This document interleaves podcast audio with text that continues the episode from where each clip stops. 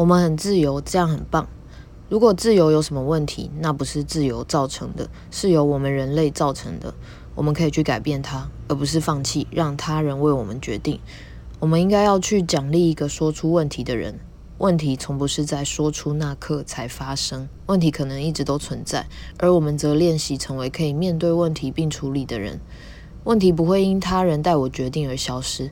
问题会在我们面对后找出方法，借由为自己赋能而克服。